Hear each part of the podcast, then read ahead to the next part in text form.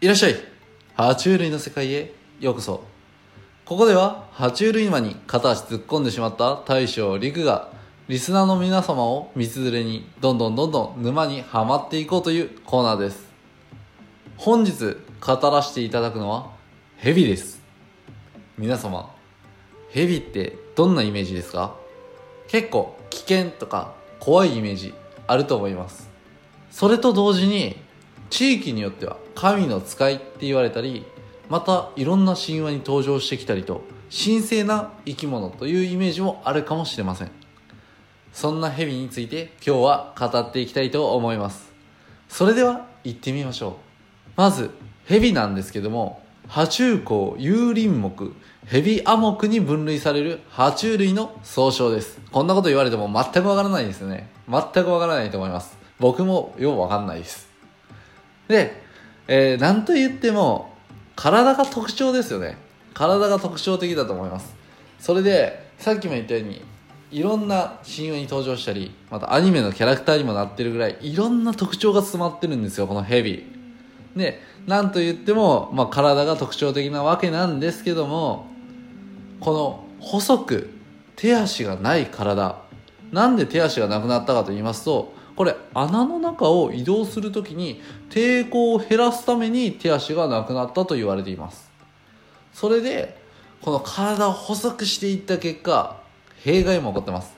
それが人間には肺が2つあったり腎臓とか対になってる臓器ってありますよね。それが片方退化してしまってる個体がいるんですよ。特に肺に関してはもう蛇一貫して左肺が退化してしまってるそうです。またね耳がないんですよ。でも音は聞けてるんですよ。で音をどうやって聞いてるかと言いますと耳の骨が下顎の筋肉に埋まってるんです。それで地面を伝わってくる音を聞いてます。またまぶたもないんですよ。目乾きますよね。めっちゃドライアイになっちゃうんちゃうのって思うかもしれませんがこのまぶたがない。代わりに鱗で覆われてるんですよ。と言ってもえ目見えてるやん。って思うかもしれませんがそこは透明の鱗があるそうです。なので脱皮の時にはこの目も剥がれていきます。他にもまだまだ特徴はありますよ。蛇の舌ってちょっと分かれてるの知ってます？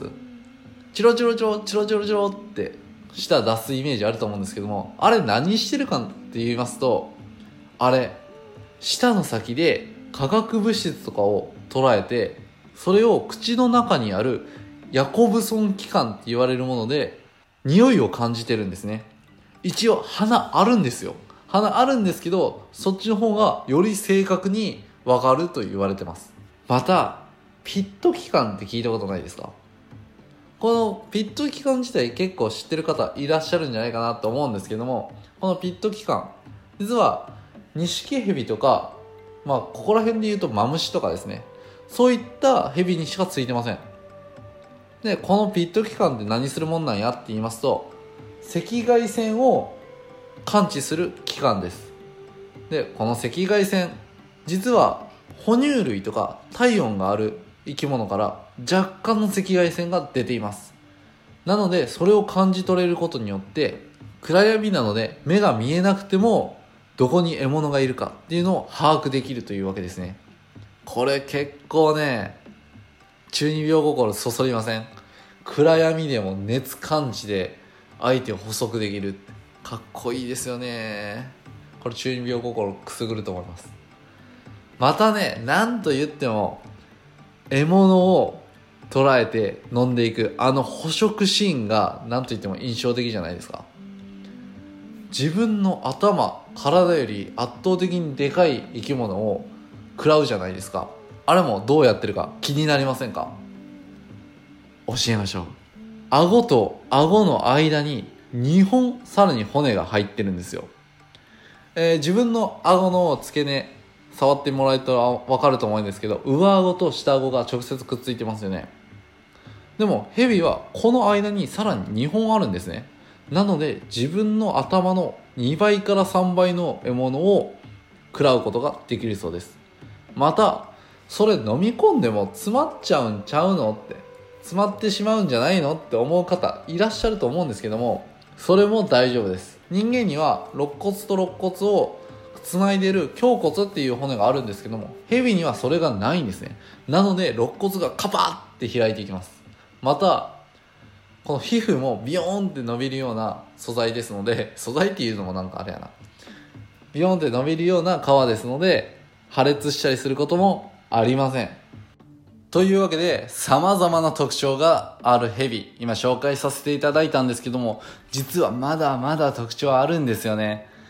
他にも、まあ、全身が筋肉なんで移動の仕方とかあとね何と言っても毒気になりませんか？またこれはね毒蛇を紹介する機会をまた設けたいと思います。ちなみに種類は世界で3620種類ぐらいいるらしくて4分の1は毒持ちだそうです。またこの毒もね中二病心くすぐるんでねまたこれもご紹介させていただこうかなと思っております。どうですか？ヘビかっこよくないですか？結構興味出てくれた方いたら嬉しいなぁ。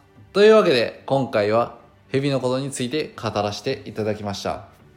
実はねこれ収録するにあたってえ今日図書館でいろんな図鑑とか借りてきて調べたんですけど本当に伝えたいことっていうのがいっぱいありすぎてうまくまとまってないんですよね。本当はねもっと的確にね伝えられたらいいなと思うんですけどもう本当に特徴が多すぎてもう改めてねこうやってね皆さんにお話ししてると思うのがあのオリエッティさんっていらっしゃるんですけどもうその方図鑑のことを皆さんに本当面白く分かりやすく伝えるんですけどもうそれって本当にすごい技術なんだなと改めて実感してます。オリエッティさん本当尊敬してます。またねこの間のコメントでもやばい偶然来たら楽しみでしかない企画がなんていうようなありがたいコメントをいただきましてまあ、これからもっと皆様に魅力が伝わるように話ができる技術を身につけていきたいと思いますんで、これからもよろしくお願いいたします。それでは今日の爬虫類コーナーでした。また聞いてね。